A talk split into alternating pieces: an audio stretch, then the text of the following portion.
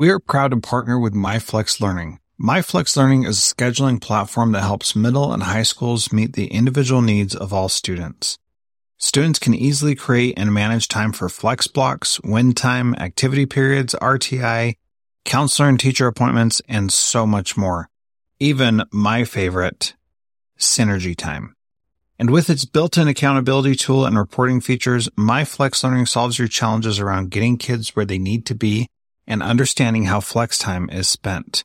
Make flex time work for you. Visit myflexlearning.com/BE to learn more and receive $500 off your first year.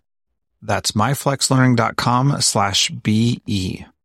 This B Podcast Network show is presented by IXL. IXL's all-inclusive online teaching and learning platform simplifies edtech needs and accelerates achievement in 95 of the top 100 U.S. school districts. IXL delivers personalized learning across a comprehensive pre-K-12 curriculum, including math, language arts, science, and social studies, and helps you assess student performance through actionable, real-time insights at every level of your school or district. This one solution performs work that typically requires dozens of tools. Want to find out why so many leading districts trust IXL?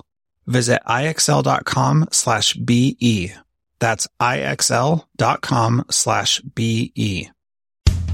Welcome to the Transformative Principal. I am your host, Jethro Jones. You can find me on Twitter at Jethro Jones. And I want to take a minute and just invite you to look at the possibility of coming up to Alaska and teaching or leading in a school or district up here. If you want to connect with me and figure out how you can make the transition up here, I'd be happy to talk to you. Right now, my superintendent position is open, so somebody who wants to make a change and make a real impact to the people of Kodiak, come on up and check that out. And there's always other opportunities. So please take a minute and connect with me, and let's figure out how to get some great educators up here in Alaska. Welcome to Transformative Principal. I am excited to have you on today listening to the podcast. I'm really excited to talk to Don Wettrick, who's just an awesome guy. For some reason, I thought he was a principal and he wasn't, so I'm going to make a little mistake there, and I apologize for that, but he's pretty chill, so thankfully he seemed okay with it, and hopefully he truly was.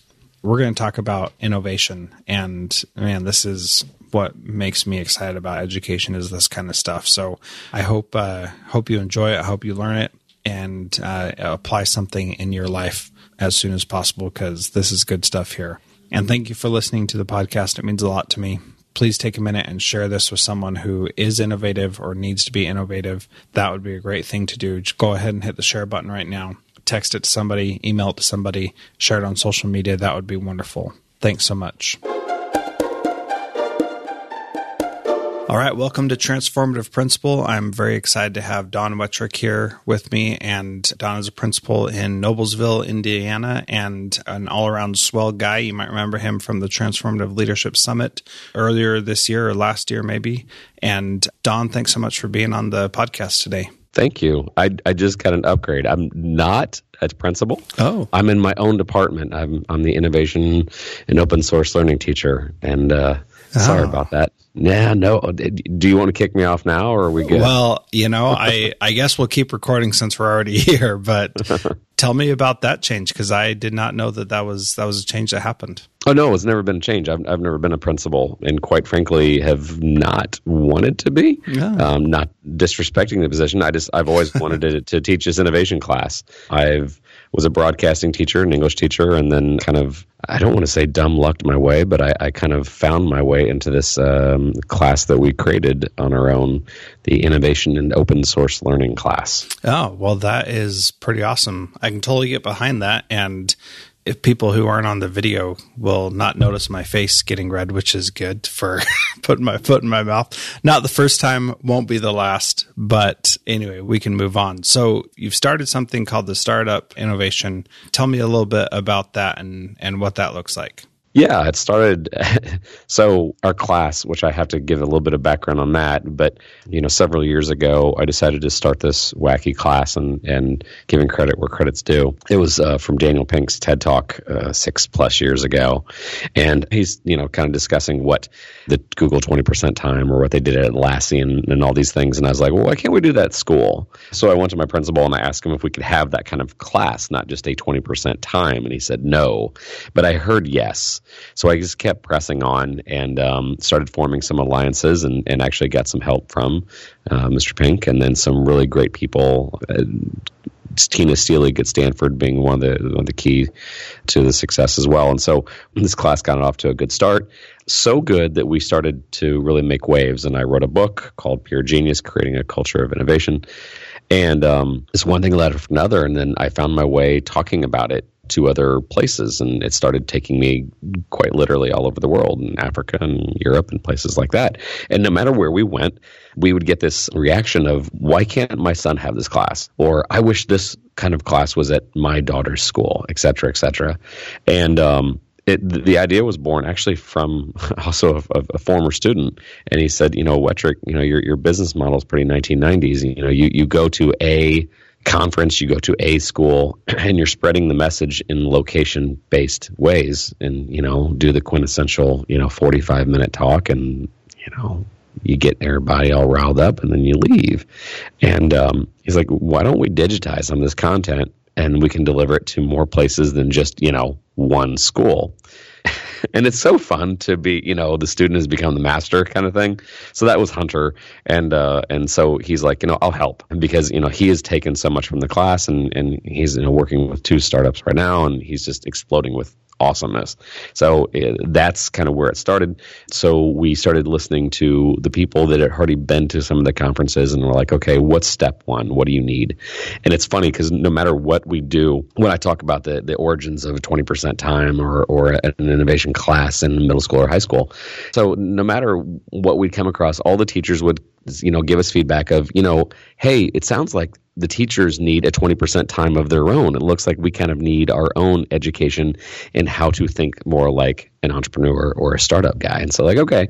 So instead of immediately going out and doing a class of here's how you do an innovation class, or here's how you do a, genius hour, we wanted to say, okay, here's how you start to think like a startup entrepreneur, because their skill set of, trial and error, failure, embracing it, and all these other buzzy words that we hear and pivots and everything else, we thought that there was a lot to be gleaned from that. So our first course we put up was the StartEdUp mindset course, really for teachers to start into this. And then since then, we haven't made them public yet, but we've also done a course for how to do an innovation course, and then how to do a 20% time elementary kind of setting. And then I'm really excited for this one, also the young entrepreneur class, where it's taught by some young entrepreneurs and myself on how to be entrepreneurial, and not just a case study in widgets that we talk about, some of the modern exponential entrepreneurs and what they're doing digitally and things like that. So it's a whole heap of resources and information, and we're super excited about it. Yeah. Well, I love the idea and love the approach of thinking like an entrepreneur, thinking like somebody that is not typical for us. So one of the struggles that I've seen in trying to implement this at my school with my students is kids don't trust that we are serious about this. So they don't believe that they can really chart their own destiny. How do you deal with that, and what is your response to that? I think that, and I'm not saying this because I love kids, I love my job, I don't think this is a scapegoat for students. I think this is a scapegoat for a lot of people. A lot of people also like convenient excuses. We like to complain about things, but when we have a chance to change it, very few people do. And I think that's the hard part and the misconception of this kind of class is that, I talk to people that are all over the country that are doing Genius Hour, and the number one complaint is, what do I do? No, this was supposed to be a time where you were, really passionate about things and what you wanted to work on. I don't know what I'm passionate about. No, what do you want to, just tell me what to do. Give me an opportunity to get an A. Well, you just told me that school wasn't engaging and you weren't having fun. Yeah, but finding my own opportunities is tough. I would rather just complain about how unengaged I am and not have to worry about the hard part. We jokingly call this class the January 15th to the New Year's resolution. It is fun to talk about what you're going to do. It is fun to say, man, now that I'm in the innovation class, I get to do this, or I get to work on that. And that thing is hard. Sitting down and writing an essay, while might not be enjoyable to some, it may be to others, that's easier. Being told what to think, man, that's simple. Thinking for yourself and taking action, that's tough. That's real tough. And I think that it's really imperative that we provide opportunities for our students to be innovative. But first things first, you've got to prepare their mind. And I think the hardest thing in the world is to get high schoolers to do this. This is simple at the elementary level. They're used to this. Yeah. You know, if we get to them early and we don't beat the creativity out of them, then it's possible for them. By the time you get in middle school, they've learned how to play the game, of, hey, look, I sit down, I'm really quiet, I'm a good boy, you tell me what to do, I'll repeat it back to you, and I'll memorize it just as long as I need to take the test. And then when the test is over, then I'm done. That was an agreement we had with each other. And now all of a sudden a class like this rolls along and it's like, no, what are you going to do? What do you mean you're going to do? You're the worker, you're the teacher, you give me something to do. It's tough. Really, really tough for them to prepare their mind like that. But it's absolutely necessary because our economy now demands that we do this. Yeah. There are no jobs in tell me what you know. No one cares what you know. Information is free. Yeah. What can you do? What can you do with it? That's the only thing that really matters. And I'm happy that we're providing an opportunity here at Noblesville High School to have such a course. But I'm also not going to put on airs. It's not for everybody. I'll still get some students that struggle mightily by getting out of their own matrix, right? So they're like, they at first thought it would be fun to do these things on their own, but they're, and I hate to say this, a lot of times they're the good GPA kids. The kids with the lower GPA seem to run with this and not care about the grade. But, you know, we'll see how it plays out. This is my 6.5 year providing this class. So how do you prepare their minds for it? Like, what are some things that you do, and by extension that principals can do to prepare their teachers' minds for it? So that's actually some of the resources we're providing and putting out. We have different methodologies. You know, we do a collect and connect. We understand the Roth IRA, and that's an acronym other than a great tax advantage savings vehicle. There's little tips, there's tricks. You know, if you look around my room, there's books that I adore, and rarely are they educational. I actually have my own podcast, and it's about to release, so maybe when this airs. But the podcast is in launches in January 2017, and it's basically interviewing startup people and entrepreneurs. And we glean from books, you know, from Daniel Pink, from Peter Thiel, from Simon Sinek, Seth Godin, people like that, because those are the people that are honestly talking about the careers of the future. And so, you know, we expose them to that. We deliberately take social media very seriously, which I'm actually starting to have some misgivings on that. I'll tell you why later. But, you know, we have our own day where we curate a great social media profile. We, you know, make sure we're on LinkedIn. We tweet at people that we would die to collaborate with. And then that's about 7 to 8 weeks of the course. And then, quite frankly, it's a year course. And then, quite frankly, the rest of the year, they're working on projects of their choice. And they're deciding what those projects are, and they're deciding what it is that every aspect of that, right? And you're the guide on the side, not the sage on the stage. Yeah, well, and then I'm also judge, jury, and executioner at times, right, too. I mean, case in point, they have to write a proposal, and then they have to identify the standard they're going to knock out. And again, all this is available on StartEdUpInnovation.com. But I'll push back, because sometimes it's, you know, I fill their heads with the idea that they're, you know, they're powerful and they can collaborate, but then they'll say, hey, I'm going to collaborate with Andrew Luck. No, you're not. Yeah, I'm gonna get a hold of Michael Jordan, LeBron James. No, you're not. I mean, I'll give you 48 hours. But in the meantime, try to collaborate with people that are realistic. So, like, case in point, one of my students said, hey, I really, really want to talk to Elon Musk about electric vehicles. I'm like, good luck with that. And so, you know, they started digging around. They figured out who the chief electrical engineer was, and he got back to him. So those are the kind of things that that while, you know, because some people like give me a weird look when I say, well, they can work on whatever they want to work on. Well, we're not, you know, selling drugs and alcohol and shooting pornography or anything crazy like that. So it's within means, but it's also realistic too on how to, you know, start small and kind of build up and find those awesome collaborators. And honestly, I think that's where a lot of the success lies.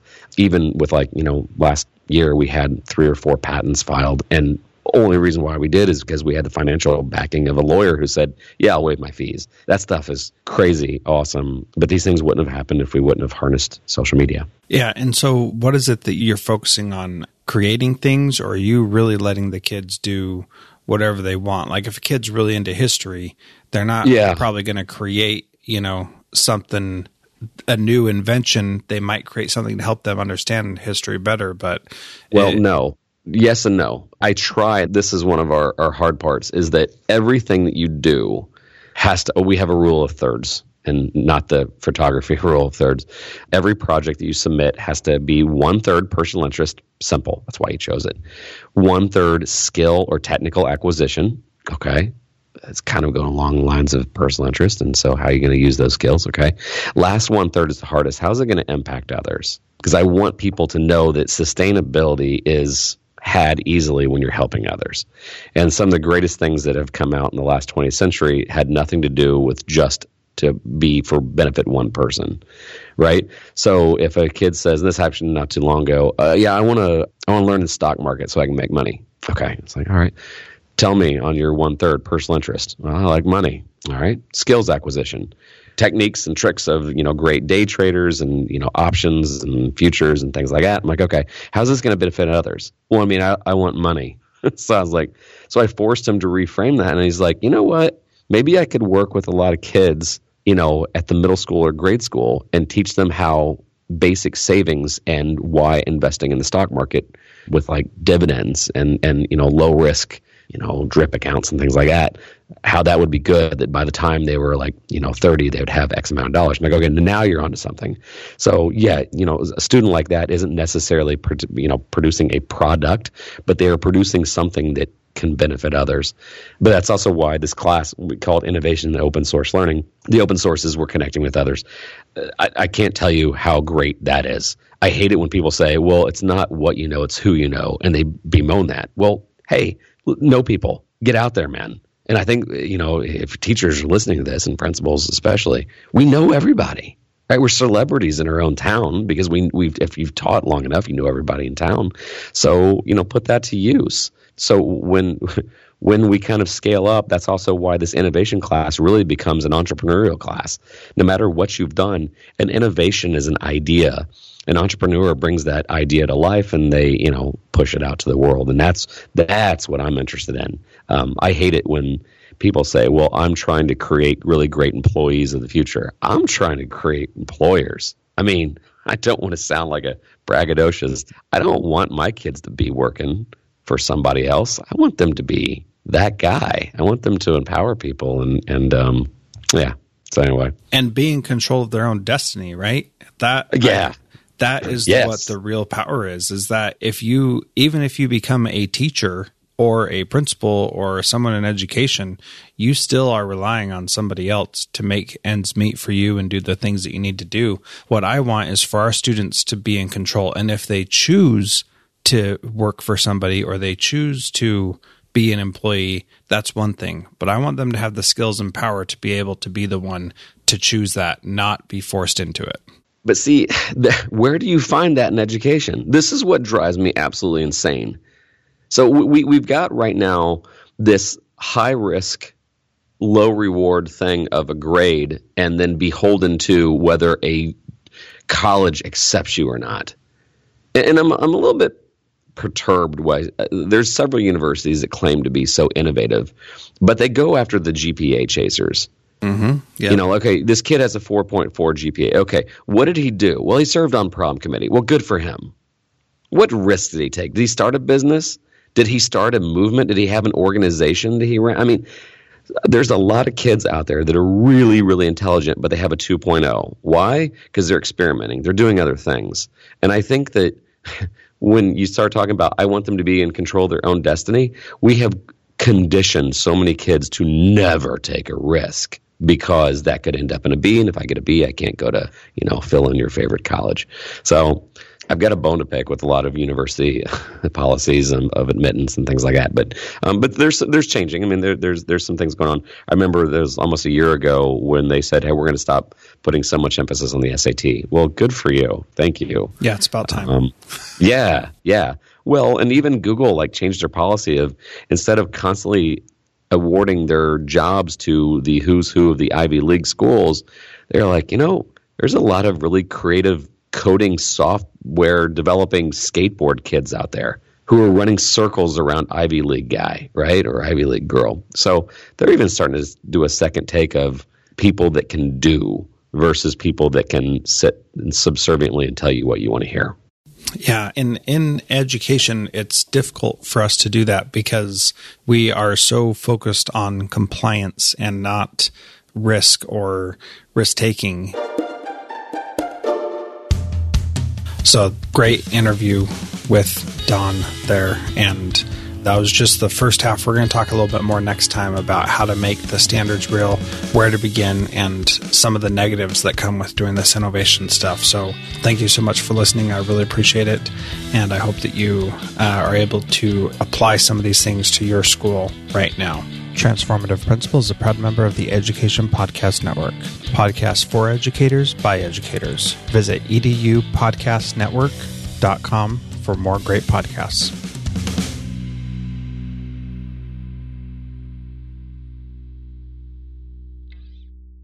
Do you want to simplify your school's technology, save teachers time, improve students' performance on state assessments? You can do it all, but don't waste another minute. Head straight to IXL.com/BE to learn how IXL's research-proven teaching and learning platform can help you achieve all these goals. That's IXL.com/BE. There are lots of solutions out there for giving students what they need when they need it. But when do they actually do all of those things? You need flexible time. When added into your master schedule, flex time enables students to get extra help or intervention, meet with teachers, make up work, get physical exercise, and try new enrichment offerings.